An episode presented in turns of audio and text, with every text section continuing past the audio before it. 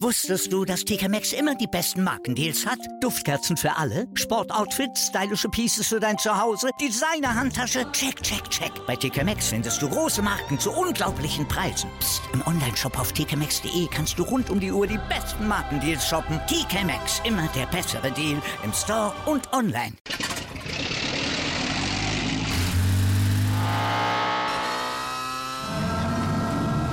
Von 0 auf 100. Aral feiert 100 Jahre mit über 100.000 Gewinnen. Zum Beispiel ein Jahr frei tanken. Jetzt ein Dankeschön, rubbellos zu jedem Einkauf. Alle Infos auf aral.de. Aral, alles super. Of all the gifts that tennis has given me over the years, the greatest, without a doubt, has been the people I've met along the way. My friends, my competitors, and most of all the fans who give the sport its life.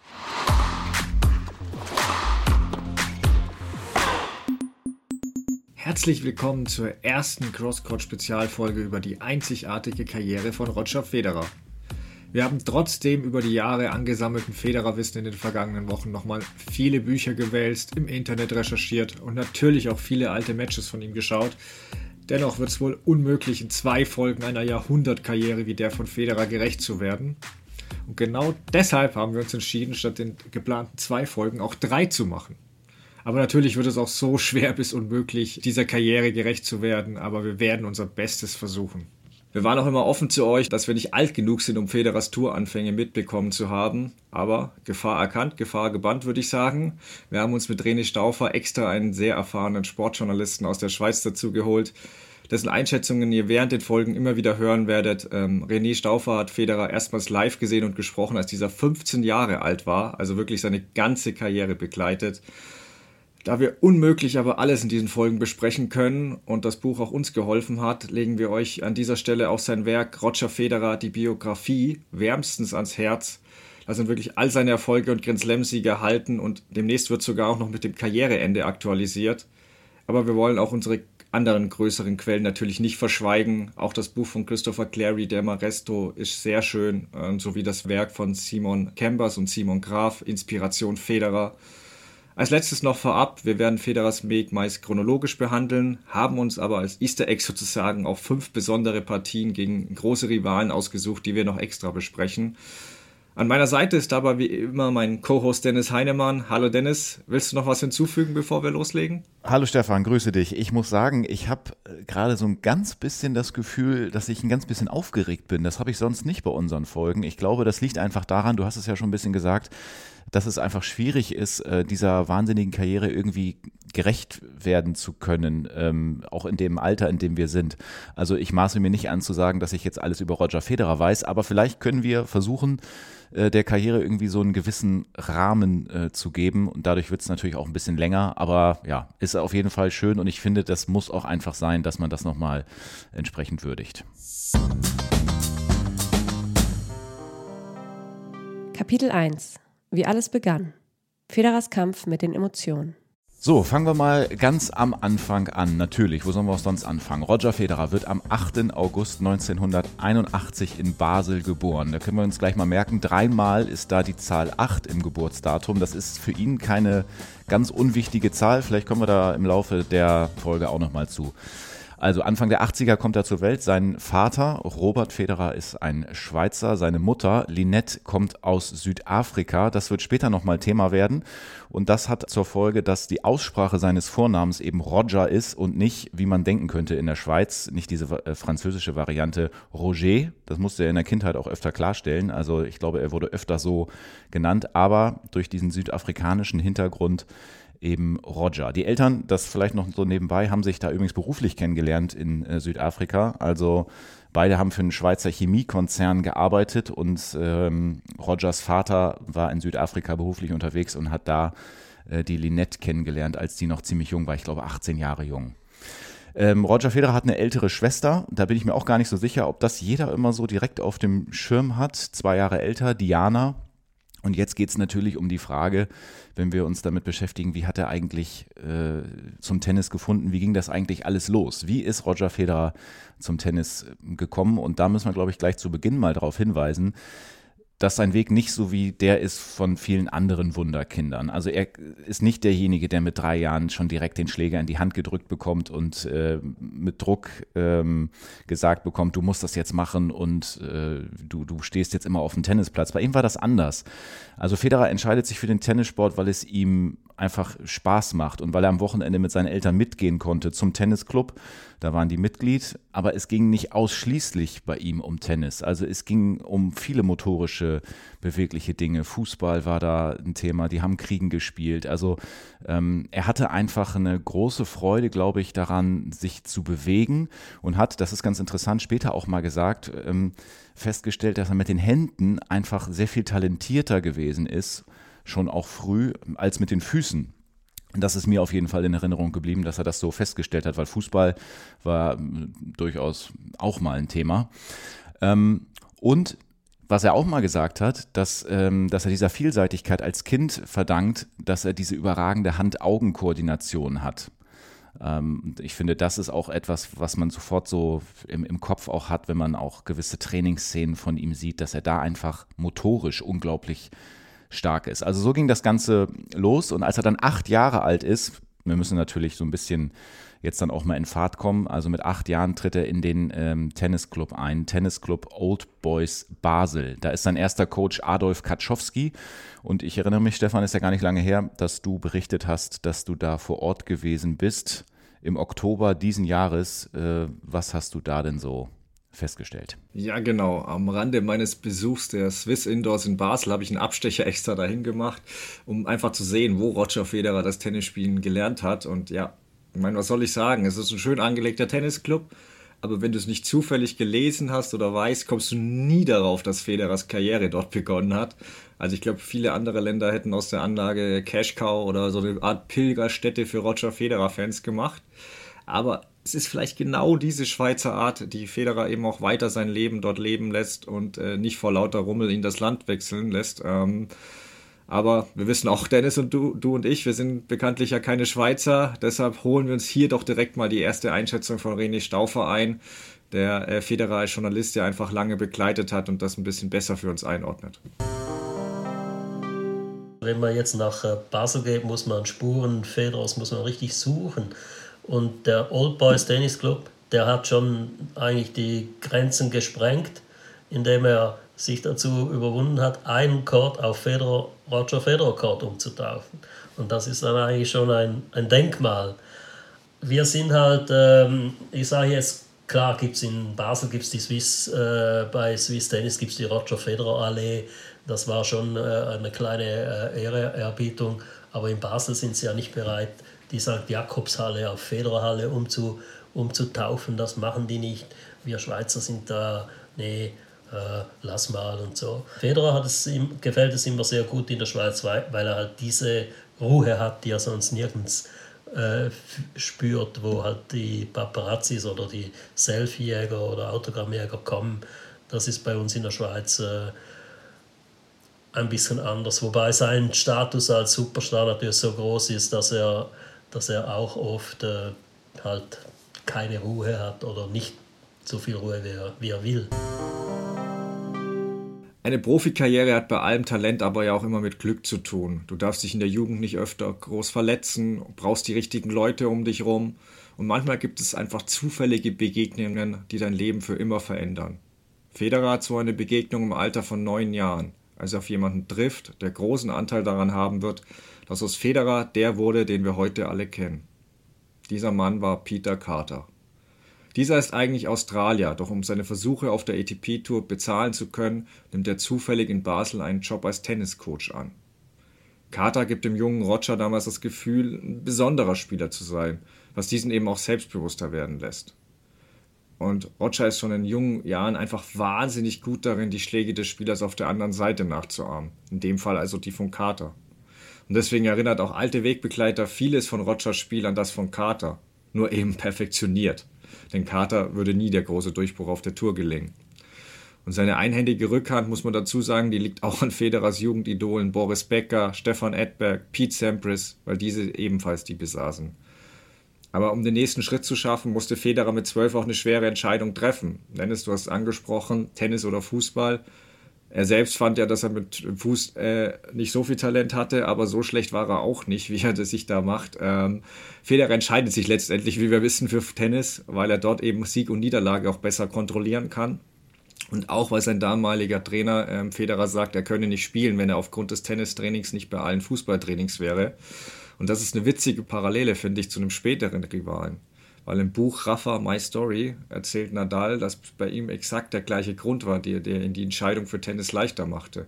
Ein neuer Coach hatte Nadal gesagt, er würde nicht mehr spielen, wenn er nicht bei jedem Training ist. Und dies hat eben beide zu einer schnellen Entscheidung gezwungen. Und daher würde ich mal Danke an die beiden Trainer sagen, die dabei halfen, dass wir Fedal bekamen. Ja, wenn wir das äh, nicht bekommen hätten, dann hätten wir, glaube ich, ähm, ordentlich was verpasst. Äh, Federer schnuppert 1992 das erste Mal als Balljunge beim Turnier in Basel Profiluft. Also da ist er elf Jahre alt. Äh, finde ich eine schöne Vorstellung, wenn man weiß, wie oft er da später noch gewinnen sollte. Also dass er da dann schon als Balljunge aufgelaufen ist. Irgendwie schöne, schöne Anekdote. Drei Jahre später, 1995 sind wir jetzt, da trifft er eine ganz, ganz wichtige Entscheidung. Da wagt er nämlich den Sprung ins nationale Tennis Center in der Schweiz. Das ist in Ecu Blanc. Ich hoffe, ich habe es richtig ausgesprochen. Ähm, das ist für ihn insofern wichtig, als dass ihn jetzt der Schweizer Verband ähm, gefördert hat 1995. Für ihn war das aber auch eine richtig schwierige Entscheidung, weil es äh, hieß weg von der Familie, weg von Freunden, weg auch von seinem Coach Peter Carter. Und äh, ich glaube, dass das einfach ähm, alles andere ähm, als leicht für ihn gewesen ist. Er ist dann zu diesem Zeitpunkt 14 Jahre alt gewesen. Ähm, es gibt ja diese Dokumentation Strokes of Genius, kann ich auch nur jedem empfehlen. Da geht es um das Wimbledon-Finale 2008, da kommen wir später auch noch zu. Da spricht er darüber, wie brutal diese ersten sechs Monate dann in seiner neuen Umgebung für ihn waren. Ähm, ist auch äh, schwierig, weil da Französisch gesprochen wird und so weiter. Und für sein Schweizerdeutsch wird er da teilweise belächelt. Also alles andere ähm, als einfach. Teilweise soll er geweint haben, als er aus Basel wieder weg musste.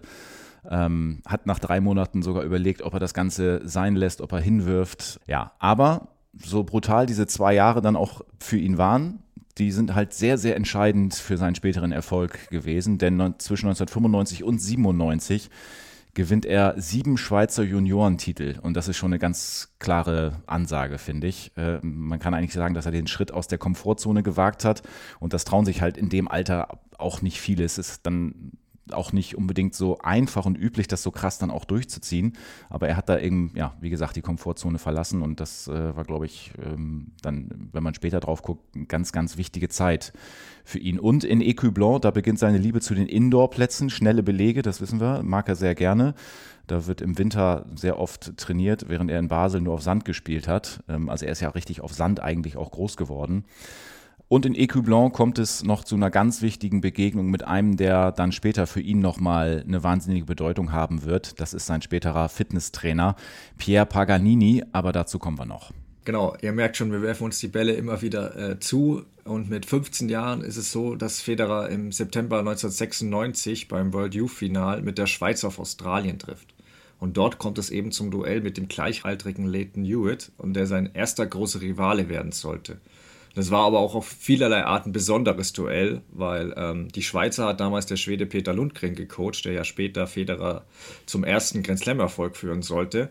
Und auf australischer Seite hat Ex-Coach Darren Cahill gecoacht. Dieser sollte Hewitt an die Weltspitze führen, aber eben auch Federer stets im Blick haben, weil Cahill war ein guter Freund von Peter Carter. Und Carter war übrigens auch unter den Zuschauern und sah da ein Duell zweier Youngster, die vom Talent des anderen schon gehört hatten und deswegen ein Zeichen setzen wollten. Es wurde ein sehr, sehr hässliches Duell, Schlägerwürfe, Streit mit Referees, viele Schimpfwörter. Cahill sagte später, er dachte, zwei 15-Jährige würden McEnroe gegen Connors nachspielen. Ähm, und als Federer im Tiebreak des dritten Satzes gewinnt, schlägt Hewitt sich an den Seiten sogar die Hände blutig. Federer hatte damals eben vor allem zwei Baustellen noch. Einmal die Rückhand, klar, aber eben auch seine Emotionen. Er konnte nicht verlieren, weinte stundenlang, was jetzt nicht weiter schlimm oder ungewöhnlich ist für einen Jugendlichen. Aber ein größeres Problem war eben dieses Temperament auf dem Platz. Er war häufig der bessere Spieler, verlor aber nicht selten, weil, ja, wie seine Mutter Linette ihm auch immer wieder sagte, sein, seine Gegner haben nur darauf gewartet, bis er wütend wurde und die Kontrolle verlor. Und für seine Eltern war das teils auch echt schwer mit anzusehen, wie sich ihr Roger da aufführte. Ich glaube, besonders sein Vater hatte damit zu kämpfen, auf der Heimfahrt nicht mehr mit dem gesprochen oder ihm mal eine Münze hingelegt, dann musste Roger eben selbst allein heimfahren. Ähm, diese Wutausbrüche, muss man aber schon sagen, von, von Federer, die haben sich nicht gegen andere gerichtet, sondern gegen sich selbst. Er hat einfach von sich Perfektion erwartet. Und das war natürlich gerade in jungen Jahren noch schwerer als eh schon. Und wir haben aber auch Rene Stauffer gefragt, wie schlimm es wirklich dieses Verhalten von Federer in jungen Jahren war. Und ja, bekam da, finde ich, eine überraschende Antwort. Das war wahrscheinlich viel schlimmer, als Sie sich vorstellen könnten. Also ich war entsetzt, als ich ihn zum ersten Mal spielen sah. Das war, da war er 15 an einem Jugendturnier und da war praktisch keine Zuschauer, außer äh, vielleicht zwei, drei Coaches und ich, das war in Zürich. Und er hat da wirklich sich aufgeführt wie, wie der letzte äh, Idiot. Also der, da kann man nicht anders sagen. Der spielte super Tennis, aber wenn er einen Ball nicht richtig traf, selbst wenn er den Punkt gewann, schimpfte er, oh, scheiße, da, und, äh, was machst du da, du Idiot. Also er sprach dann im breiten Basler Dialekt, du Double. Und äh, der, das Racket flog wirklich über den Platz oft und ich, äh, ich habe das noch nie gesehen. Ich hätte gedacht, er würde verlieren, aber trotzdem hat er gewonnen. Und trotz diesen emotionalen Ausbrüchen hat er seine Leistung gebracht und das ist eigentlich das Erstaunliche, weil er hat das dann zu mir, das war wirklich als 15-Jähriger hat er das schon gesagt, ach, ich spiele nicht gerne äh, im Training, ich, äh, da bin ich nicht motiviert, aber im Match, da bin ich immer doppelt so gut. Und dann habe ich da schon gedacht, weil ich hatte eine gewisse Erfahrung und dachte, das kann doch nicht sein. Normalerweise sind die Leute viel besser im Training und dann werden sie äh, nervös oder was immer, denken zu viel. Aber nicht Federer, der war das genaue Gegenteil. Und als ich ihn dann auch fragte, warum er so, sich so aufführt, weil das helfe ihm ja nicht, dann äh, hat er wirklich gesagt, äh, ja, man sollte eben perfekt spielen können.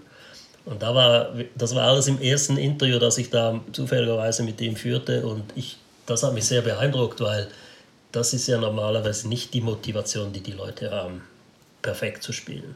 Die träumen von Siegen, Pokalen, Geld, äh, Berühmtheit.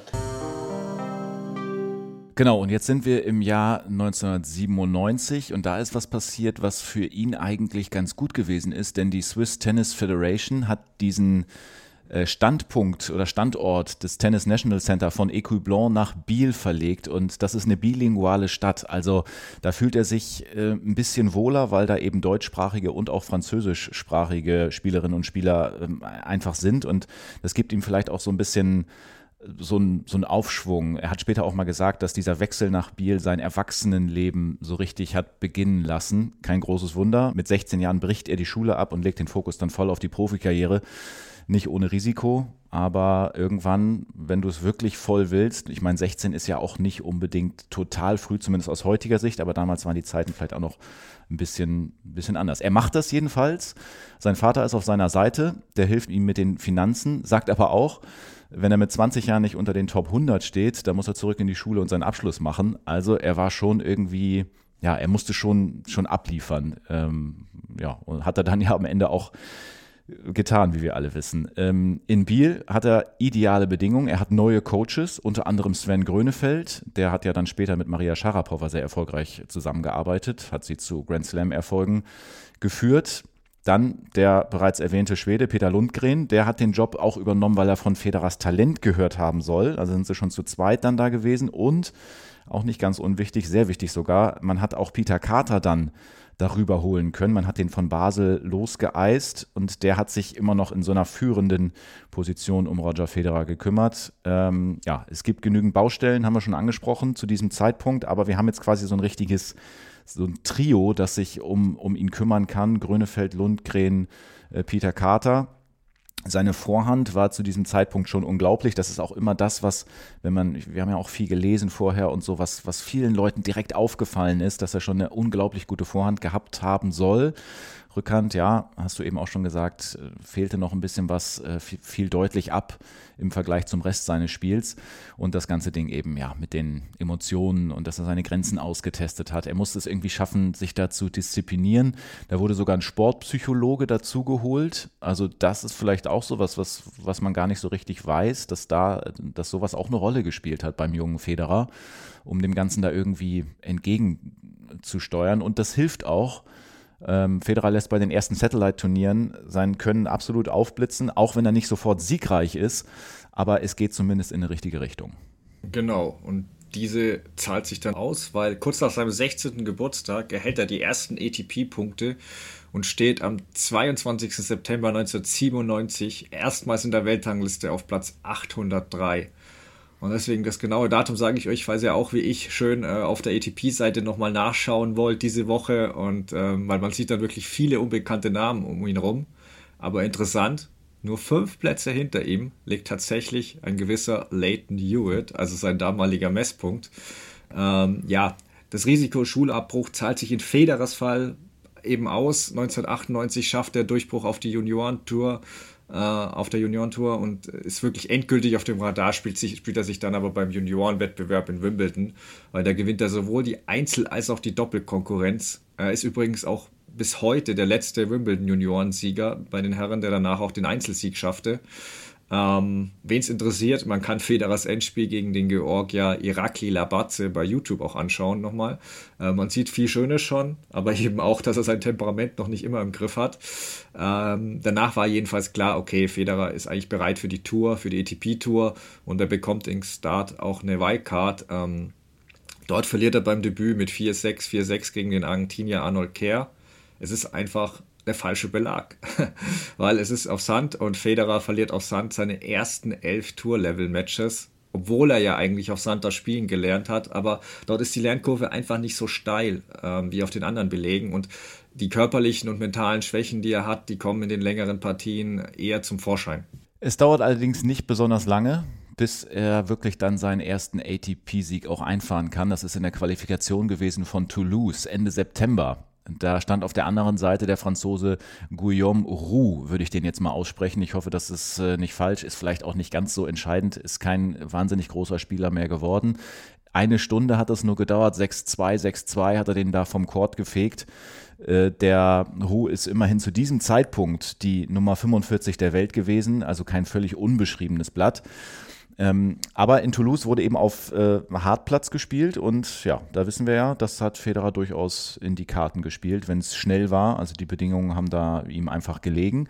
Und dann gibt es das erste Mal 1998 ähm, einen Auftritt auf richtig großer Bühne. Das war in Basel, da hat er eine Wildcard bekommen, ähm, steht im Hauptfeld. Es geht in, erst, in der ersten Runde gegen den Superstar schlechthin, gegen Andrew Agassi. Und jetzt könnte man denken, ja, vielleicht da richtig erstes Ausrufezeichen und so. Nee, das war da noch nicht so. Agassi hat relativ deutlich gewonnen, 6-3, 6-2, hat aber seine Fähigkeiten, also die von Federer, sofort erkannt. Er soll seinen damaligen Coach, das war ähm, Brad Gilbert, gesagt haben, scheiße, dieser Junge hat vielleicht Fähigkeiten, der wird bald sehr, sehr gut sein. Und ich glaube, ähm, da sollte Agassi auf jeden Fall recht behalten. Ähm, Federer hat, sollte das Turnier in Basel dann noch zehnmal gewinnen. Also das ist wirklich irre.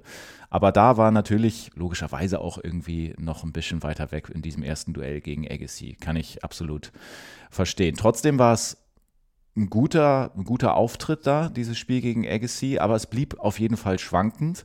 Wenn man dann eine Woche später mal guckt, ist eine viel kleinere Bühne, es ist nicht Basel, es ist nicht Agassi auf der anderen Seite, es ist die Nummer 768 der Welt damals und da läuft dann plötzlich gar nichts zusammen. Federer verliert den ersten Satz im Tiebreak, er ist absolut genervt und schenkt danach so mehr oder weniger ab. Und das wiederum passt dann dem Lundgren an der Seite überhaupt nicht. Der fordert den Schiedsrichter auf, ähm, Roger eine Warnung zu geben. Federer bekommt sogar eine kleine Geldstrafe da am Ende, eine große Standpauke auch. Und dabei wird ihm klargemacht, dass so ein Verhalten irgendwie einfach nicht nochmal vorkommen darf. Und ich finde, das alles zeigt so, äh, das sind ja so, so Zeitpunkte in seiner Karriere, die wir logischerweise nicht so richtig erlebt haben. Und das kann man sich aus der heutigen Perspektive eigentlich gar nicht so richtig gar nicht so richtig vorstellen, wie oft er da irgendwie versucht hat, seine Grenzen auszutesten. Aber er zeigt eben dann auch, dass er das verstanden hat. Also er kann dann auch so einen gewissen Schalter schon auch umlegen, wenn er das dann so klar aufgezeigt bekommt.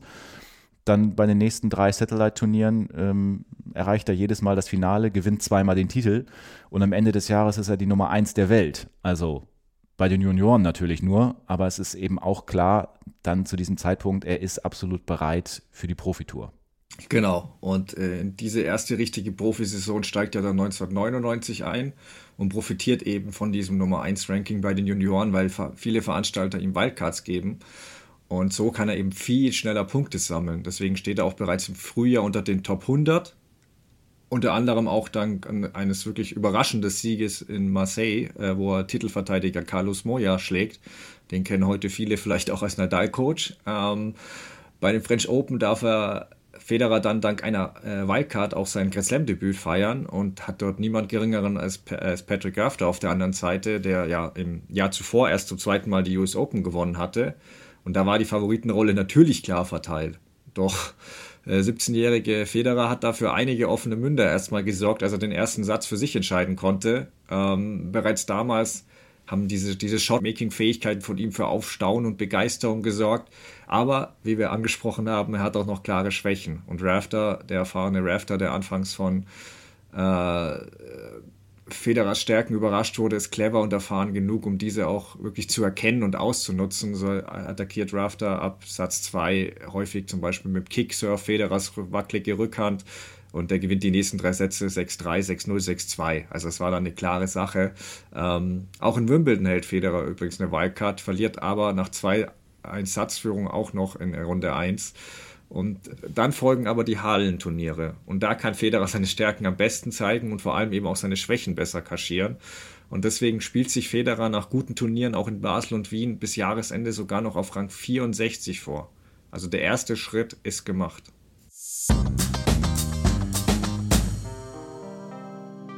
Kapitel 2 Der Durchbruch gegen das Idol und eine Tragödie als Wendepunkt. Ja, dann sind wir also angekommen im neuen Jahrtausend, Start in die Saison 2000. Hoffnungsvoller Start bei den Australian Open. Gewinnt er gegen den Ex-Grand Slam-Sieger Michael Chang sein erstes Grand Slam-Match bei den Profis und schafft sogar den Sprung in die dritte Runde. Das hat sicherlich auch für Aufsehen gesorgt, also gegen Michael Chang dazu gewinnen und bis in die dritte Runde zu kommen. Schon eine gute Leistung zu Beginn der Saison 2000. Es zeigt sich aber auch, wie schnell sowas dann auch theoretisch wieder vorbei sein kann. Federer hat 2019, also ist gar nicht lange her, mal in einem Interview gesagt mit der äh, Schweizer Sonntagszeitung Le Matin Dimanche, dass er nach diesen Australian Open 2000 im Skifahren gewesen ist, zusammen mit einem Kumpel und da böse gestürzt ist. Da ist er über eine Schanze oder über so eine Rampe gefahren, ist irgendwie mehrere Meter durch die Luft äh, geflogen und soll erst ungefähr 100 Meter weiter, nach eigener Aussage, weiß man jetzt nicht genau, ob das tatsächlich genauso gewesen ist oder nicht, soll er zum Stillstand gekommen sein, ist aber dann mehr oder weniger unbeschadet einfach aufgestanden und hat gesagt, ist eigentlich alles gut. Also Schutzengel ist, glaube ich, äh, da dann auch mal mit dabei gewesen. Ja, also das hat er zum Glück gut überstanden, hätte auch anders ausgehen können. Dann geht es zum Davis Cup, da geht es dann gegen Leighton Hewitt. Er soll noch oft gegen Leighton Hewitt spielen in seiner Karriere. Ähm, verliert das Spiel gegen Hewitt, aber auf der Tour läuft es besser, denn wenn wir weitergehen, Marseille, erstes ATP-Finale, verliert er zwar gegen den Landsmann Marc Rosset, Schweizer, aber erst im Tiebreak des dritten Satzes mit 5 zu 7. Also es war sehr, sehr knapp. Aber auch da sehen wir schon das erste Mal die bekannten Federer-Tränen. Also wir wissen ja, wie oft er dann da nach Niederlagen, aber auch vor allen Dingen nach Siegen dann zu Tränen gerührt ist. Also hier sieht man ihn das erste Mal dann weinen nach einem Finale. Soll natürlich nicht das letzte Mal gewesen sein. Aber Federer kriegt es schneller als gedacht hin in die Top 50 der Welt vorzudringen. Und weil er das so schnell hinbekommen hat, hat man das Saisonziel gleich mal kurz angepasst und hat gesagt, okay, Top 50 ist jetzt erreicht, jetzt versuchen wir es mal mit den Top 25. Genau. Und was ich da noch anfügen möchte, weil was Federers Weg auch äh, damals auszeichnen sollte, er scheut sich nicht vor brutalen Entscheidungen, die ihm auf einer menschlichen Ebene mit Sicherheit ungl unglaublich schwer gefallen sein, sind. Ähm, Federer gibt im April zum Beispiel bekannt, dass er sich vom Schweizer Verband trennen wird, weil er mehr auf eigene Füße und sein eigenes Team aufbauen möchte. Ähm, dies führt automatisch aber eben zu, zu, einer richtig schweren Entscheidung, weil er könnte ja nur noch einen Tourtrainer um sich herum haben. Und äh, Grönefeld hatte wohl eh abgelehnt, deswegen es gab Peter Carter auf der einen Seite, den Federer seit Ewigkeiten kannte, der ihn aufbaute, das Selbstvertrauen einflößte und auf den ja auch vieles in seinem Spiel basierte. Und auf der anderen Seite war eben da Lundgren, zu dem er ein gutes, natürlich nicht ganz so inniges Verhältnis hatte, aber der halt eine bessere Profikarriere als Carter und mehr Erfahrung mit dem Tourleben besaß. Und vor allem deshalb entscheidet sich Federer am Ende nach Rücksprache mit Vertrauenspersonen auch für Lundgren. Eine harte Entscheidung, aber etwas, wovor Federer in seiner ganzen Karriere nie zurückschreckte, wie uns auch René Stauffer erklärt. Federer war einer, äh, der stellte immer die äh, Sache und seine Karriere vor die persönlichen Beziehungen. Also das hat man schon gesehen, als er Carter zurückwies, seinen Jugendfreund, also seinen Jugendtrainer und Lundgren nahm. Das war, das war rein professionell. Dennoch ist ihm diese Entscheidung mit Sicherheit besonders schwer gefallen. Federer hat es sogar als härteste seines Lebens bezeichnet.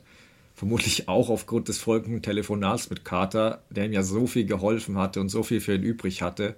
Äh, da konnte der auch seine Enttäuschung nicht ganz verbergen wohl. Ähm, größere Veränderungen wie diese brauchen aber auch Zeit. Sportlich läuft bei Federer danach erstmal wenig. Ähm, klar, es steht auch die Sandplatzsaison an. Ähm, er kassiert da fünf Erstrundenniederlagen in Folge, wo halt wirklich auch teilweise seine Schwäche auf der Rückhand deutlich aufgezeigt wird. Und das stellvertretend ist so das Match in Barcelona. Da trifft er auf äh, Sergi Bugera, äh, der ja 1993 und 94 die French Open gewonnen hatte und eben ständig mit dem hohen Topspin auf Federers Rückhand äh, spielte. Das Match ist dann auch 6-1, 6-1 für den Spanier ausgegangen und das war ja schon so eine kleine Vorschau auf die späteren Sandduelle mit Nadal. Ja, also es ging nicht so gut los auf, auf Sand, allerdings dann Richtung French Open bis ins Achtelfinale. Das ist ja, also letzte 16 ist ja schon ein Ergebnis, was in Ordnung ist, denke ich trifft dann auf Alex Korecza, den wir ja heute auch noch kennen, weil er auch viel als äh, Moderator, Schrägstrich Kommentator mit dabei ist. Ähm, spielt äh, zwei Sätze lang eigentlich gut mit, ähm, verliert die aber mit 5-7 und 6-7. Letztendlich verliert er dann dieses Achtelfinale mit 0 zu 3 in den Sätzen.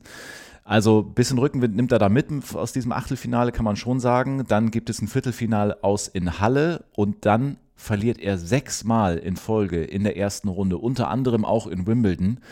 Ähm, Konstanz ist einfach noch gar kein Thema zu diesem Zeitpunkt. Es ist wirklich sehr, sehr schwankend. Eine Niederlage davon gibt es gegen Leighton Hewitt und der hat sehr viel weniger Probleme damit, obwohl er ja in einem gleichen Alter ist und auch einen gleichen Weg da irgendwie zurückgelegt hat.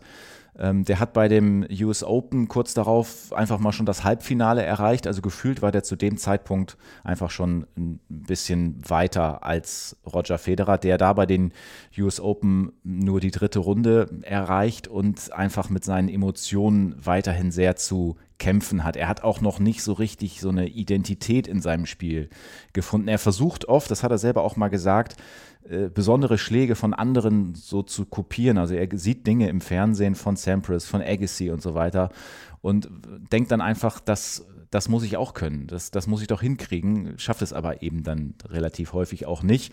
Ist auch zu einige Jahre später auch mal befragt worden und hat dann halt gesagt, ich dachte damals, ich bin besser, als ich eigentlich war. Also dieses interessant, finde ich, so eine Rückschau. Also dieses Selbstverständnis, was Federer schon früh hatte. So, eigentlich habe ich doch alle Fähigkeiten, ich muss es doch nur machen. Und äh, ja, aber ganz am Anfang oder, oder relativ früh in seiner Karriere hat es eben noch nicht so 100%ig immer äh, geklappt. Vor allen Dingen mit Blick auf die ähm, Konstanz. Und auch neben dem Platz hatte er noch nicht diese Professionalität, die wir dann immer kennen, also die wir, die wir so als normal erachten. Aber auch dazu haben wir René Stauffer mal befragt. Ähm, der hat uns das äh, folgendermaßen erklärt. Er war ein Spieler, ein Gambler, der tagelang, nächtelang an, an der Playstation spielen konnte, der äh, nur Unsinn im Sinn hatte, also der war nicht fokussiert richtig auf eine professionelle Herangehensweise ans Tennis. Und das, hätte, das hat ihm sicher ein paar Jahre gekostet.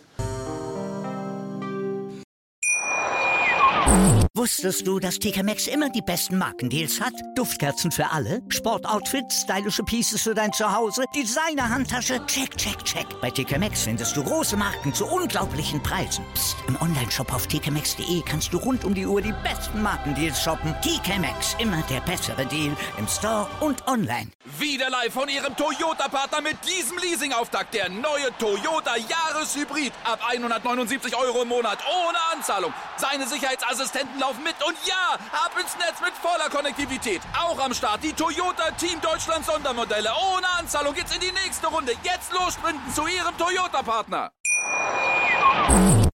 Nach den US Open findet aber noch ein spezielles Turnier statt, was wohl, ja, kann man sagen, die größte Einfluss auf seine Karriere hat, obwohl er sportlich gesehen am Ende ja doch mit leeren Händen dasteht. Es sind die Olympischen Spiele in Sydney, ähm, begünstigt auch durch einige Absagen wie von Agassi und Sampras, weil Olympia damals einfach noch nicht im Tennis noch nicht den Stellenwert hatte, öffnet sich das Feld und Federer spielt sich bis ins Halbfinale vor.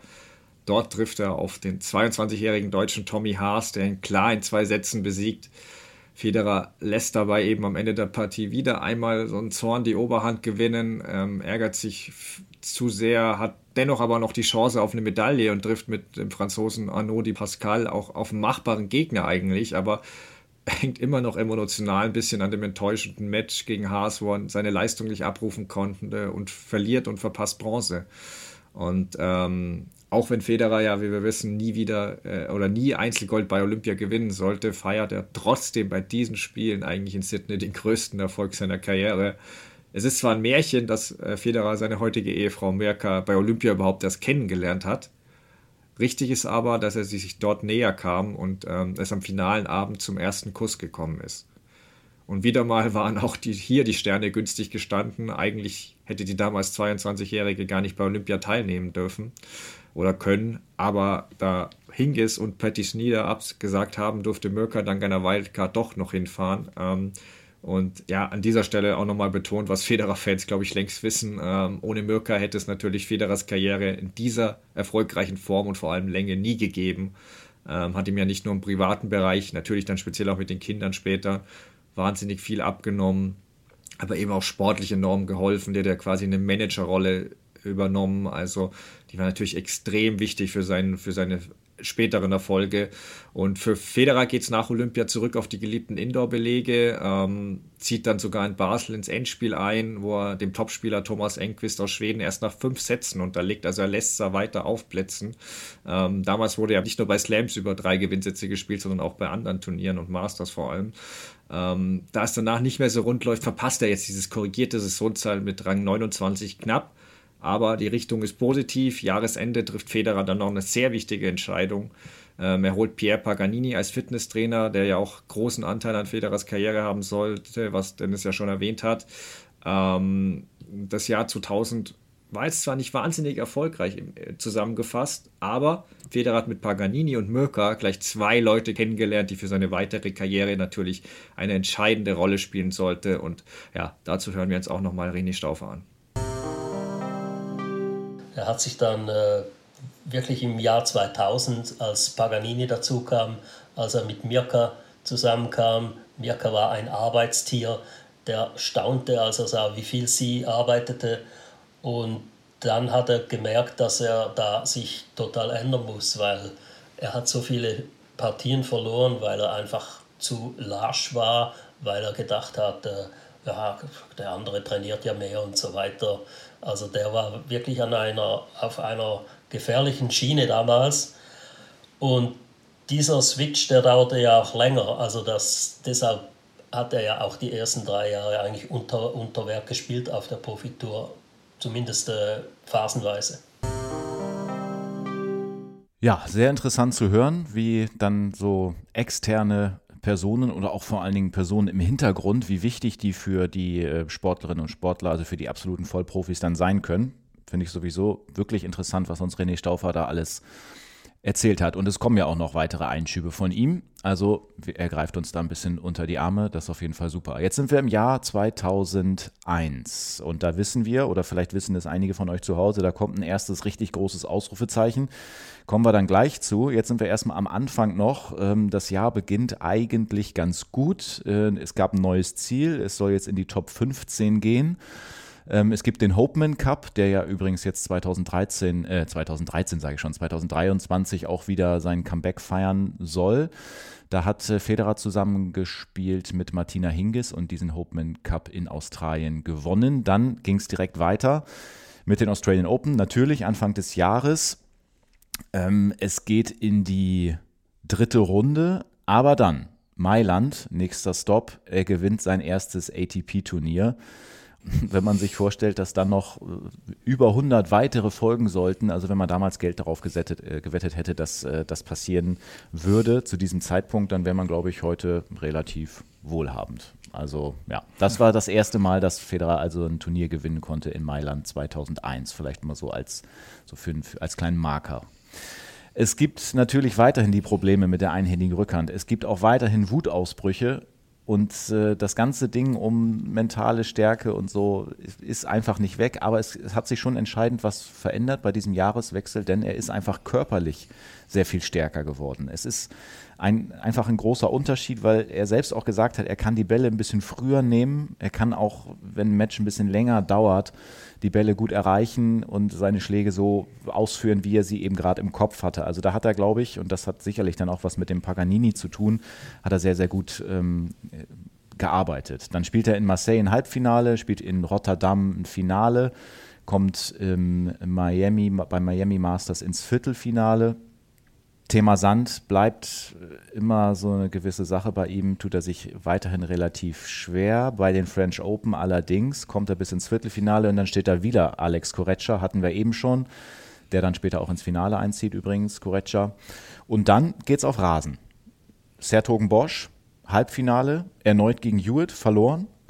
Aber zuvor hatte er in Halle in einem Dreisatz-Thriller gegen äh, Patrick Rafter sein Potenzial quasi angedeutet. Und jetzt, Stefan, gebe ich mal an dich ab, weil da kommt ja, glaube ich, was ganz Interessantes jetzt.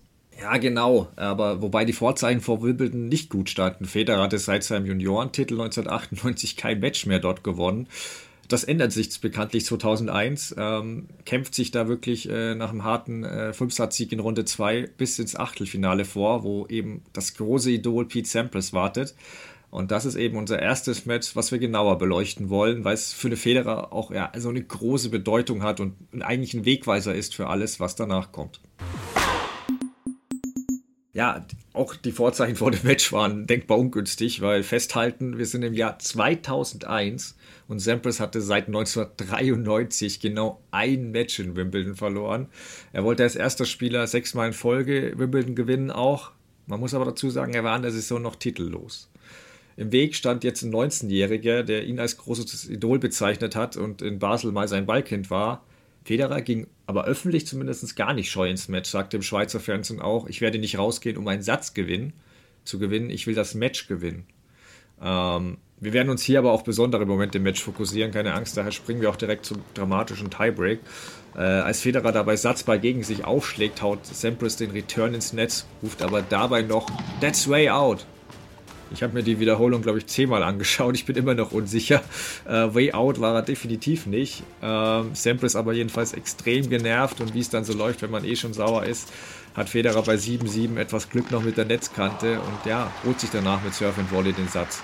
Und ich glaube, aber erst im zweiten Satz hat Sampras auch richtig gemerkt, wie gut Federer ist, weil er ist da wirklich am Drücker, kriegt fast die Hälfte von Sampras wirklich Hammeraufschlägen ins Feld zurück äh, mit seinem Return. Also es schnuppert auch am Break da und wir wissen alle, Breakballverwertung wird nie Federers große, größte Stärke, aber er ist da für mich einfach ein Tick besser und zeigt aber dann auch nach einer kurzen Behandlung gegen Satzende ein bisschen Nerven Federer. Also mit zwei Doppelfehler, weiteren nervösen Fehlern gibt er den zweiten Satz ab.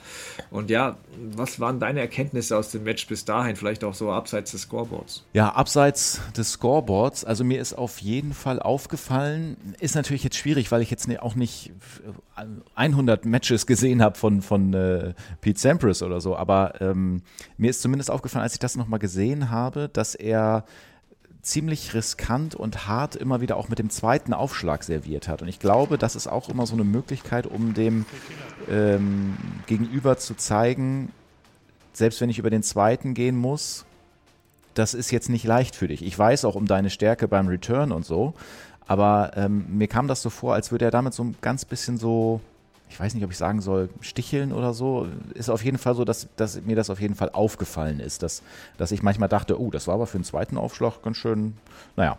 Ähm, das ist vielleicht sowas, was, was du meinen könntest. Jetzt äh, hat er ja den ähm, zweiten Satz dann abgegeben, dann sind wir jetzt also im dritten bis zum 4-4. Ich würde sagen, vielleicht äh, machst du an dieser Stelle weiter. Ja, gerne. Also im dritten Satz ist für mich Federer auch besser und die Statistik unterstreicht auch das Gefühl, dass Federer viel mehr Grundlinienduelle gewinnt. Doch Samples hält sich vor allem eben mit dem Aufschlag und grandiosen Volleyspiel äh, im Spiel sozusagen. Und am Ende entscheidet halt wirklich so ein starker Reflex von Federer beim Return und wirklich ein ganz wilder Smash-Fehler von Samples den dritten Satz. Ja. Und ähm, was ich jetzt, was mir auch noch aufgefallen ist, so im Match sind diese Surf- and Volley-Künste, die sind schon anders als heute. Also wie Samples die Bälle da teils raustaucht, finde ich schon Wahnsinn. Und man sieht aber auch, wie, wie reflexartig Federer da unterwegs ist, auch mit Return-Winner. Ähm, das fällt mir schon auf und dass sich Federer aber auch relativ gut benimmt hier, finde ich. Vielleicht weil es Wimbledon ist, vielleicht weil es dass Doris Sampras ist. Ähm, das ist, das ist äh, schon auffällig und auch wie nervenstark Federer für sein Alter agiert glaube auch, dass die kurzen Ballwechsel ihm dort geholfen haben. Es war wirklich viel Reaktionstennis, Instinkttennis und da ist Feder natürlich sensationell gut. Ähm, und im vierten Satz ändert sich ein bisschen, finde ich. Da ist Samples näher am Break, aber Federer zeigt auch da Coolness. Und als 4-5-0-30 steht, packt er einfach mal drei Asse und einen Service-Winner aus. Und als ich das gesehen habe, dachte ich schon, wow, ist der nervenstark. Warum ist der nicht direkt danach durchgestartet schon? Aber im Tiebreak ist er dann, hat er dann ein bisschen gewackelt, ähm, wo Samples dann auch äh, das Champions Gehen ausgepackt hat und wirklich diesen Souverän geholt hat. Und da musste dann eben ein fünfter Satz entscheiden. Und bevor ich den auch noch kurz zusammenfasse, würde mich interessieren, vom Verlauf der Partie her, war für dich da ein Federer-Sieg irgendwie logisch? Dachtest du dir nach dem Tiebreak nicht eher, hm, jetzt muss Samples eigentlich siegen. Was, was waren dann also deine Erkenntnisse aus dem Match insgesamt auch?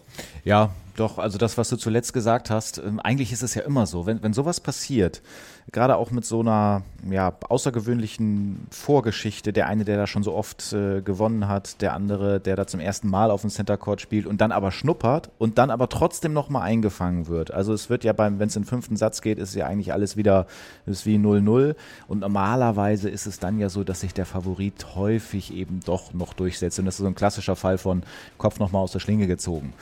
Ähm, das kennt ja eigentlich auch jeder, der selbst Sport treibt oder wenn man selbst mal als Underdog irgendwo eine Chance hat und irgendwie dran riecht und dann, dann nutzt du vielleicht eine Möglichkeit irgendwie nicht und am Ende lässt es dir noch nehmen. Deswegen eigentlich bin ich auch davon ausgegangen, klar, wenn man jetzt das Ergebnis vorher kennt, ist schwierig, aber wenn man das jetzt nicht, wenn ich mich jetzt in die Situation reinversetze, wenn ich damals da gewesen wäre, dann hätte ich natürlich da auch, wäre ich mit Sampras gegangen. Ja, äh, sehe ich ganz genauso. Für mich wäre der Sieg logisch gewesen. Ähm, er hat, im vierten Satz am Schluss auch gezeigt, warum er diese unfassbare Siegesserie hat und auch besser retourniert. Also er wusste, er kann sich nichts mehr erlauben, aber Sampras stand eben auch ein besonderer Spieler gegenüber. Was man dem Match aber auch noch gut sieht, will ich noch kurz vorweggreifen. Ähm, beide Spieler sind ja wirklich exzellente Wolle-Spieler. Sie verlieren aber mehr Punkte am Netz, als sie gewinnen. Und das war halt, weil die Rackets waren besser geworden, das Return-Spiel ist dadurch leichter geworden. Ähm, es ist also wirklich kein Wunder, dass es sich danach das Spiel immer mehr vom Netz weg äh, bis hin zur Grundlinie entwickelt, wenn selbst diese Spieler schon mehr Punkte verlieren als gewinnen. Und ähm, ja, was ich aber auch noch bemerkenswert finde, übrigens, Federer spielt ja gegen eine lebende Wimbledon-Legende, aber Support ist, finde ich, mindestens 50-50, wenn nicht sogar leicht pro Federer, der eben die Leute auch mit seinen Schlägen begeistert. Trotzdem ist natürlich, wie du gesagt hast, im fünften Satz eigentlich so, ja, Sampras hatte noch nie einen fünften Satz in Wimbledon verloren. Also, als der dann wirklich bei 4-4 dann auch noch zwei Breakfälle äh, erhält, dann denkt wohl jeder, aha, jetzt ist der Moment, jetzt schlägt er zu. Doch Sampras patzt dabei den Passierball, finde ich. Und äh, Federer bleibt dann drin.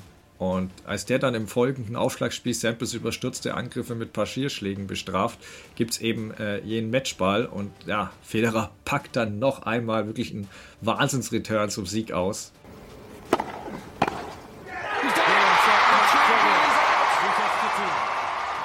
Genau, diese letzte Vorhand, die Linie runter, was für ein Return von Federer, der geht danach erst auf die Knie, der dreht sich dann so leicht auf den Rücken, bestimmt Szenen, die ihr zu Hause in irgendwelchen Zusammenschnitten auch schon mal äh, gesehen habt, gehe ich mal von aus. Vielleicht weiß man gar nicht jedes Mal, wann das jetzt oder was das jetzt genau war. Deswegen hier dann vielleicht nochmal so als Einordnung. Das war eben dann dieses, dieser Moment nach dem Sieg gegen Pete Sampras. Es fließen natürlich wieder Tränen bei Federer. Äh, der geht dann in die nächste Runde, verliert dann gegen Tim Henman, aber irgendwie wussten alle, das Match gegen Sampras, das hat alles verändert. Und das hat auch äh, Peter Lundgren gesagt. Jeder wusste jetzt, wer Federer ist. Auch zu diesem Match haben wir René Stauffer mal befragt. Ist natürlich interessant zu hören, was, was er dazu zu sagen hat. Er war damals live mit dabei und ganz spannend, er glaubt, dass dieses Match äh, Roger Federer nicht nur gut getan hat. Also hier kommt das, was äh, René Stauffer dazu gesagt hat. Viele haben da gespürt, dass Federers Zeit jetzt kommen könnte, dass er jetzt bereit wäre für, für diesen Coup. Und das sagte damals auch John McEnroe, er sagte, jetzt, äh, jetzt muss Federer aufstehen und zeigen, was er kann. Und diese, dieser Sieg dann, der war ja eigentlich für viele Insider eigentlich längst fällig gewesen.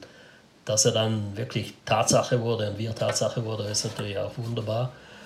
Im Nachhinein muss man sagen, hat, hat die, der Sieg Federer vielleicht sogar ein bisschen zurückgeworfen weil erstens war er nachher verletzt, äh, zweitens waren die Erwartungen riesig und dann kam eben dieses Jahr 2002, wo äh, sehr vieles schief lief. Für die Kommentatoren war nach dem Match aber sofort klar, ein New Star ist born. Und sie haben auch schon die Übergabe von Samples an eine neue Generation vermutet. Ähm, ich bin auch ehrlich, ich hätte es wohl auch getan, weil was mich im fünften Satz besonders beeindruckt hat, äh, in dieser Drucksituation, auch gegen das große Idol, Federer hat 15 Winner geschlagen und nur einen leichten Fehler gemacht in dem Satz. Und für mich wäre das ein klares Indiz gewesen, dass jemand bereit für die große Bühne ist. Doch es kam erstmal anders, denn Federers Partien gegen Samples und Hemman hatten erstmals eine sechswöchige Verletzungspause zur Folge. Ähm, und auch nach seiner Rückkehr war Federer noch nicht bereit, den Ton auf der Tour anzugeben. Also bei den US Open hat den Agassi im Achtelfinale auch eine ziemliche Lehrstunde erteilt. Dennoch äh, hat Federer sein Jahresziel erreicht. Nach dem Finalsieg in Basel ist er noch auf Platz äh, 13 geklettert, Ziel erfüllt. Doch man muss auch sagen, Hewitt war ihm wirklich enteilt damals. Ähm, hatte kurz zuvor die US Open im Finale gegen Sampras gewonnen und war die Nummer 1 der Welt am Jahresende. Also von ähnlichen Erfolgen war Federer damals noch weit entfernt. Ja, und das sollte 2002 auch äh, nur bedingt vorangehen. Also er hat dann ähm, im Jahr 2002 in Sydney einen Titel geholt und er ist auch abseits der Slams eigentlich wirklich gut, aber eben bei den Grand Slams selbst, da, also da war es jetzt noch nicht so der große Knall, dass man sagt, okay, jetzt ist er wirklich drin.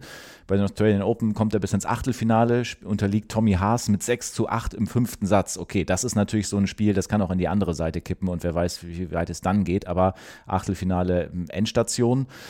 Ähm, aber er gewinnt in Hamburg seinen ersten Masters-Titel, damals gegen Marat Safin. Ähm, Turnier von Hamburg war damals ja noch ein, ein Tausender, was es heute nicht mehr ist. Ähm, er ist im Champions Race im sogenannten, die Nummer zwei. Aber wie gesagt, das Problem mit den Grand Slams irgendwie ist einfach noch da. Er hat jetzt ja theoretisch die Möglichkeit, nach diesem Sandtitel gegen Safin zu sagen, so jetzt French Open, jetzt mache ich richtig Alarm und sorge dafür Furore. Es kommt aber zu einer recht enttäuschenden äh, Erstrundenniederlage sogar, in drei Sätzen gegen den Marokkaner Hicham Arasi. Und in Wimbledon geht er als Geheimfavorit durch das Jahr zuvor natürlich rein. Ist auch irgendwie logisch, dass man denkt, so ja, jetzt mal gucken. Jetzt ist vielleicht der Moment, wo er dann wirklich mal ähm, komplett durchstartet. Aber geht auch in drei Sätzen raus gegen den kroatischen Qualifikanten Mario Ancic. Und ähm, dann kommen schon auch international das erste Mal so die Zweifel auf. Ne? Fragen sich natürlich die Leute auch, was ist das jetzt gewesen da mit dem Spiel gegen Sampras aus dem Vorjahr? Ist er doch noch nicht ganz so gut, wie man das äh, gedacht hat? War Sampras vielleicht schon auf dem absteigenden Ast 2001? Ähm, wo stehen wir hier eigentlich äh, gerade? Und was macht zum Beispiel Leighton Hewitt? Ja, wieder die Parallele. Während sich alle fragen, was ist mit Federer, gewinnt Leighton Hewitt das Finale gegen Nalbandian. Ähm, ja, und aus den USA kommt noch einer dazu, Andy Roddick zu diesem Zeitpunkt und alle stellen sich die Frage, kann Federer mit diesen Jungs denn eigentlich wirklich mithalten oder nicht? Ja, und es sollte erstmal für Federer nicht besser, sondern noch viel schlimmer kommen. Ähm, es wartet die schlimmste Phase seiner Karriere auf ihn, die auch wirklich alles zum Einsturz hätte bringen können. Er befindet sich gerade mit äh, Lundgren in äh, Toronto für das Masters-Event, als Darren Cahill bei Lundgren angerieft, um ihm etwas mitzuteilen. Ähm, Peter Carter ist im Alter von 37 Jahren beim Autounfall in Südafrika ums Leben gekommen. Ähm, es sollten die verspäteten Flitterwochen von Carter und seiner Frau Sylvia werden, bei der kurz nach der Hochzeit ein bösartiger Tumor festgestellt worden war. Nachdem diese Behandlung erfolgreich war, sollte nun alles nachgeholt werden und ähm, Südafrika wurde eben auch nicht zufällig ausgewählt. Dazu erzählt euch jetzt Rene Stauffer mehr. Peter Carters Tod war ein riesiger Einschnitt in Federers Karriere und Leben. Und wie äh, wichtig das für ihn war, das erfuhr man erst nach, im Nachhinein, weil es war ja eigentlich Federer selber gewesen, der Carter geraten hat, die Hochzeitsreise in Südafrika zu verbringen mit seiner Schweizer Frau damals. Weil Federer hat ja eine Beziehung zu Südafrika, wie man weiß. Das war dann die absolute äh, Schocknachricht für Federer. Also der hat sich davon monatelang nicht erholt. Nachdem Federer von der Nachricht erfahren hat, äh, soll er erstmal Tränen überströmt durch fremde Straßen gelaufen sein und auch später nicht ansprechbar gewesen. Ähm, er war nicht nur traurig, sondern kämpfte auch mit Schuldgefühlen aufgrund dieser Empfehlung für Südafrika. Auch wenn man es natürlich nie vorhersehen kann, ähm, passierte alles kurz vor dem 21. Geburtstag von ihm. Und er war ja auch mit Carter auch nach der schweren Entscheidung gegen ihn noch befreundet geblieben, ähm, hatte Stimmung dafür gemacht, dass Carter auch Davis Cup Verantwortlicher für die Schweiz wurde. Und ähm, ja, Federer kassierte kurz darauf diese ersten und Drittanlage in Cincinnati und soll danach gesagt haben, ich habe gar keine Lust gerade mehr auf Tennis, ähm, was bei ihm ja sonst nie der Fall war. Sagt daraufhin auch Washington ab, reist in die Schweiz zurück zur Beerdigung, wo er laut Augenzeugen die ganze Beerdigung durchheult. Ähm, aber Federer beschließt danach auch sein Courtbenehmen eben auch für Carter zu ändern und ja, das erklärt uns René. Ja, deshalb hat er auch für Peter Carter entschlossen, dass er sein äh, Talent nicht, ähm, nicht vergeudet oder nicht, äh, dass er das Beste dra daraus macht. Das war sicher auch ein wichtiger Punkt, neben den Punkten, die wir erwähnt haben mit äh, Paganini, mit der ganzen, äh, äh, er war ja so sauer auf sich, dass er, dass er das nicht zusammenbrachte, dass er seine Emotionen nicht im Griff hatte das geschah ja dann an einem Turnier in Hamburg, wo er sich so geschämt hat nach einer Niederlage gegen Squilari, dass er gesagt hat, wenn ich mich jetzt nicht ändere, dann ist meine Karriere in zwei, drei Jahren vorbei. Ja, bei den US Open geht es immerhin ins Achtelfinale, doch viel wichtiger für Federer ist eigentlich die Davis Cup Partie gegen Marokko danach. Schließlich hatte Carter da schon die Vorbereitungen getroffen für dieses Duell. Ähm, Federer spielt dort wirklich unfassbares Tennis, gewinnt zweimal spielerisch im Einzel, siegt auch im Doppel. Und danach wird es emotional bei den Schweizern. Und als sie dann in Marokko gewann, da in diesem, äh, in diesem äh, emotionellen, aufgeladenen äh, Davis Cup, da ging wirklich die Post ab. Die, Jungs haben geschrien in der Garderobe und Federer hat gesagt, das war für Peter. Peter war, hat uns zugeschaut, ich habe das gemerkt. Und das ging ja dann noch viel weiter. Er hat die Australier und die Schweizer haben dann den Peter Carter Cup gegründet. Also immer wenn sie in Davis Cup gegeneinander spielen, ging es darum, und Federer hat dann auch begonnen, Peter Carters Eltern einzuladen nach äh, Melbourne ans äh, Australian Open und hat ihnen immer alles bezahlt, das über Jahre hinweg. Es sollte nicht die letzte Carter-Ehrung von Federer bleiben. Als er das Turnier in Wien gewinnt, widmet mir auch diesen Erfolg unter Trainern Peter Carter. Ähm, sagt damals auch, ich werde mich immer daran erinnern, was Peter mir gegeben hat. Er hat mir so viel beigebracht, was immer noch in mir ist. Wirklich auch angespornt dadurch, sich für, für Peter zusammenzureißen, zeigte Federer dies dann immer öfter. Ähm, sein Landsmann Marc Rosé meinte sogar, es fühlt sich an, als wäre Federer danach auf einer Mission unterwegs gewesen. Ähm, er hat jetzt begriffen gehabt, dass er auch für Kater spielt und den Aufwand, den dieser betrieben hatte, um aus Federer den bestmöglichen Tennisspieler zu machen. All das durfte eben nicht umsonst gewesen sein. Und ja, es war ein wichtiger Wendepunkt in Federers Karriere. Und um das traurige Kapitel mit ja, einer relativ positiven Note abzuschließen, will ich es noch mit einem Zitat von Darren Cahill beenden lassen, was dieser Federer rund um die Beerdigung gesagt hat. Kumpel, Peter wäre verdammt stolz auf alles, was du geschafft hast. Und ein einziger Job ist es nun, ihn weiter stolz zu machen. 20 Jahre später lässt sich festhalten, Roger Federer hat den besten Job der Welt gemacht.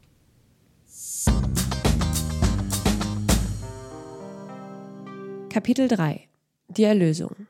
Federer verändert das Spiel für immer. Ja, das hast du nochmal schön abgerundet. Da muss man erstmal so ein bisschen durchatmen, wenn man das vielleicht auch gar nicht so richtig wusste, wie das damals, wie tragisch das damals alles gewesen ist. Ähm, ja, wir sind also äh, immer noch im Jahr 2002. trotz, der, trotz dessen, was da passiert ist, was wir gerade alles gehört haben, hat er natürlich grundsätzlich, auch wenn man jetzt natürlich die Grand Slams mal außen vor lässt, ein gutes Jahr gespielt, wodurch er dann zum Tennis Masters Cup kommt. Also das sind die heutigen ATP Finals. Er äh, gewinnt da dreimal in der Vorrunde, erreicht das Halbfinale, unterliegt aber mal wieder Leighton Hewitt. Übrigens Head-to-Head -head zu diesem Zeitpunkt 6 zu 2 für Hewitt. Das sollte sich später natürlich nochmal extrem auch in die andere Richtung drehen, aber das war der Stand zu diesem Zeitpunkt. Nicht unbedingt, weil man jetzt sagt, Hewitt ist einfach der bessere Spieler oder hat die besseren technischen Möglichkeiten, gar nicht mal. Aber der ist einfach irgendwie nervenstärker und in den entscheidenden Momenten packt er einfach zu. Also wer vielleicht Leighton Hewitt früher auch nicht so richtig äh, erlebt hat, das war ja so ein richtiger Wadenbeißer einfach, total energiegeladen, ein Fighter, ziemlich hektisch auch wieder da immer an seinem T-Shirt so rumgezuppelt hat und so.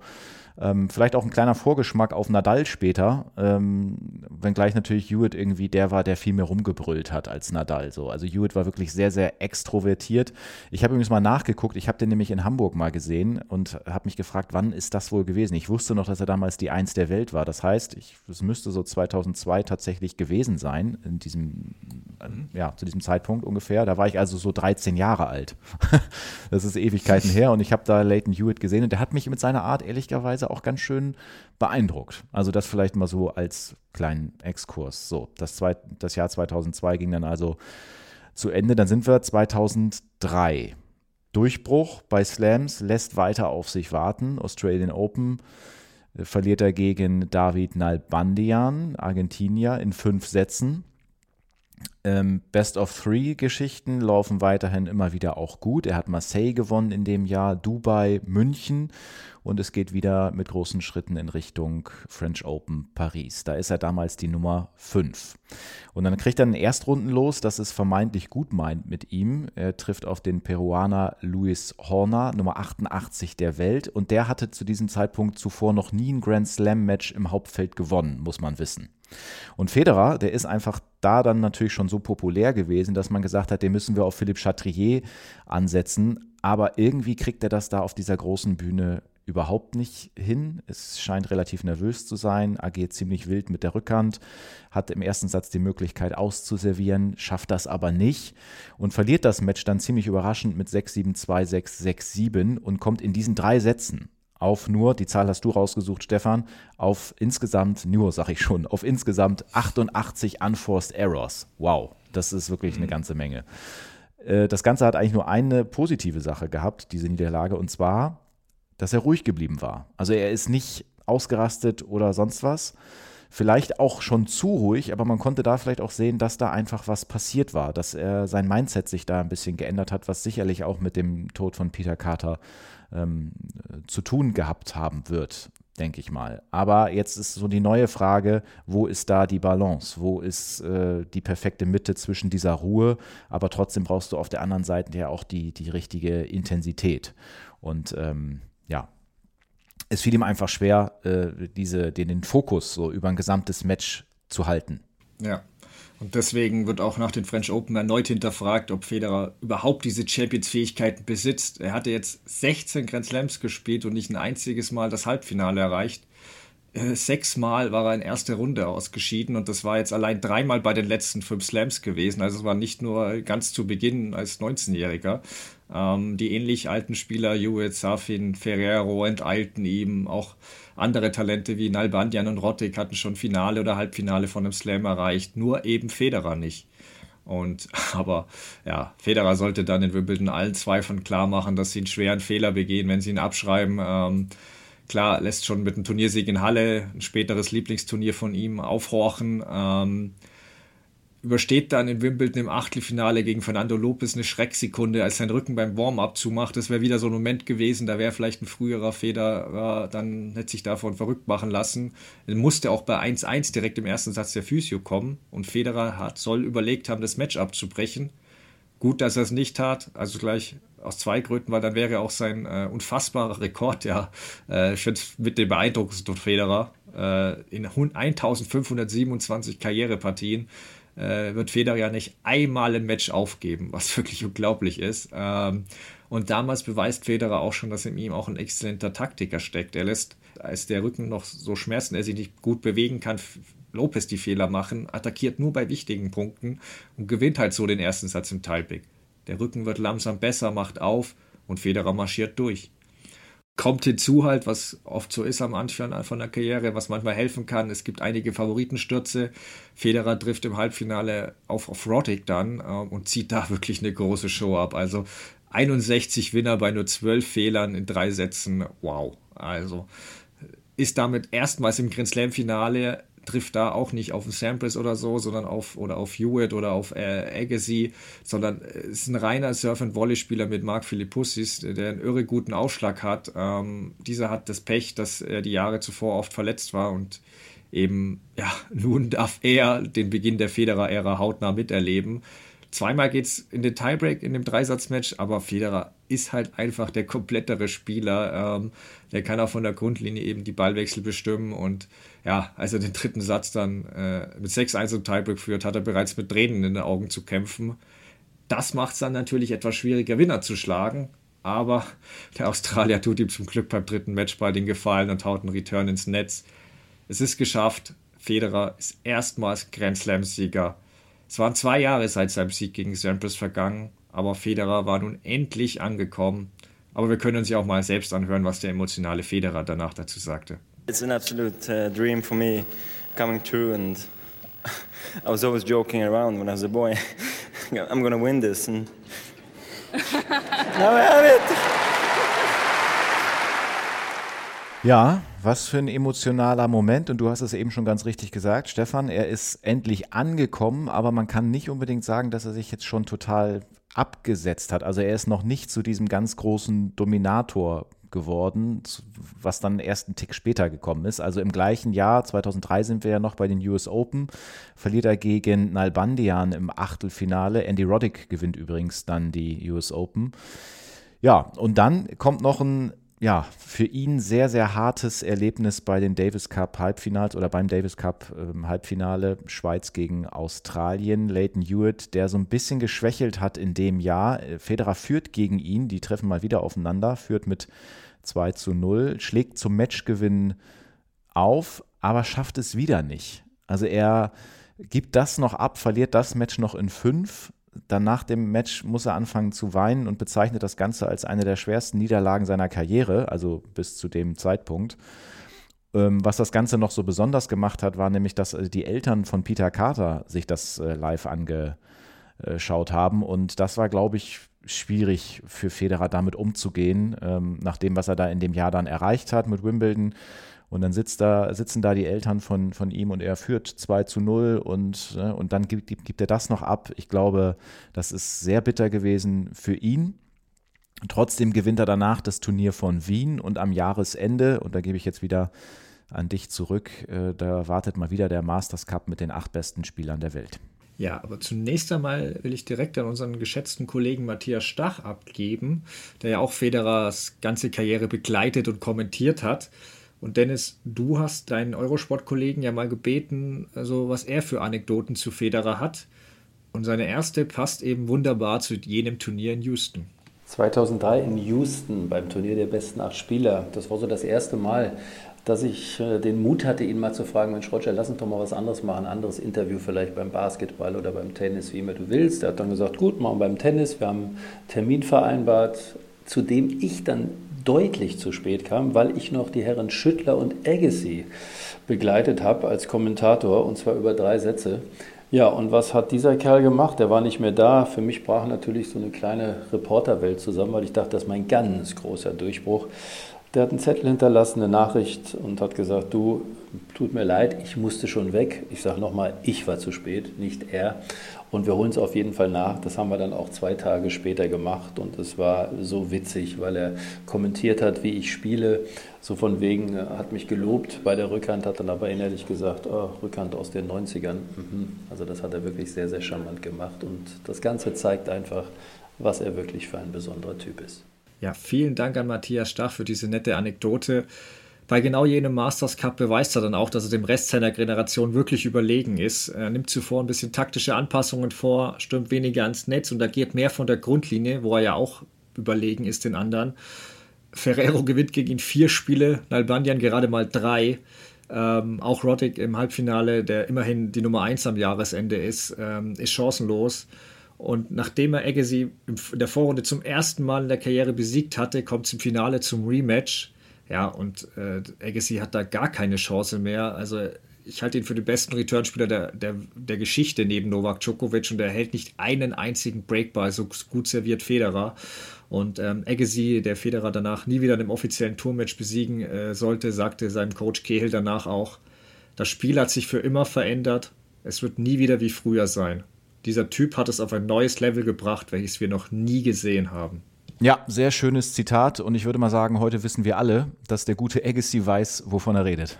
Definitiv. Aber wie Federer einige Zeit lang wirklich alles in Grund und Boden spielt, ehe plötzlich ein junger Spanier auftaucht und ja eine einzigartige Rivalität entsteht, das hört ihr dann in Folge 2, die kurz vor Weihnachten erscheinen wird. Vielen Dank fürs Zuhören bis hierhin und bis dann.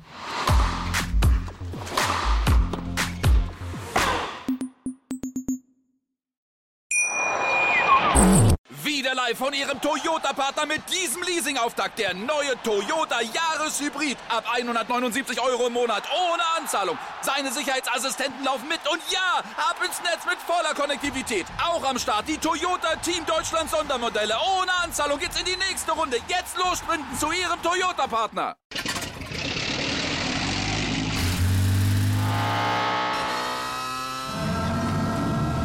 Von 0 auf 100. Aral feiert 100 Jahre mit über 100.000 Gewinnen. Zum Beispiel ein Jahr frei tanken. Jetzt ein Dankeschön, rubbellos zu jedem Einkauf. Alle Infos auf aral.de. Aral, alles super.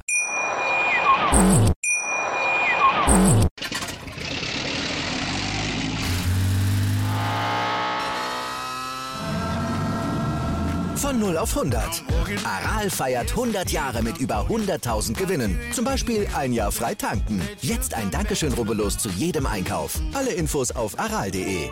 Aral, alles super. Wie viele Kaffees waren es heute schon? Kaffee spielt im Leben vieler eine sehr große Rolle. Und das nicht nur zu Hause oder im Café, sondern auch am Arbeitsplatz. Dafür gibt es Lavazza Professional. Kaffee am Arbeitsplatz, der genauso lecker schmeckt wie in eurem Lieblingscafé. Die perfekte Kaffeelösung für jede Art von Unternehmen. Klein, mittel, groß. Ihr habt auf jeden Fall einen Kaffee, der schmeckt. Die richtige Motivation für eure Arbeitstage. Alle Infos zu Lavazza Professional findet ihr auf lavazzapro.de mit allen Kaffeelösungen für euer Büro. Ich habe mich natürlich schockverliebt, weil die war wirklich ganz, ganz klein. So begann die Mensch-Hund-Beziehung zwischen Christina und Tierschutzhund Frieda. Und wie es danach, nach dem ersten Moment der Verliebtheit, so weiterging und welche Klippen es danach zu umschiffen galt, das hört ihr in der neuen Ausgabe von Iswas Dog, dem Podcast für harmonische Mensch-Hund-Beziehungen. Iswas Dog? Mit Malte Asmus. Überall, wo es Podcasts gibt.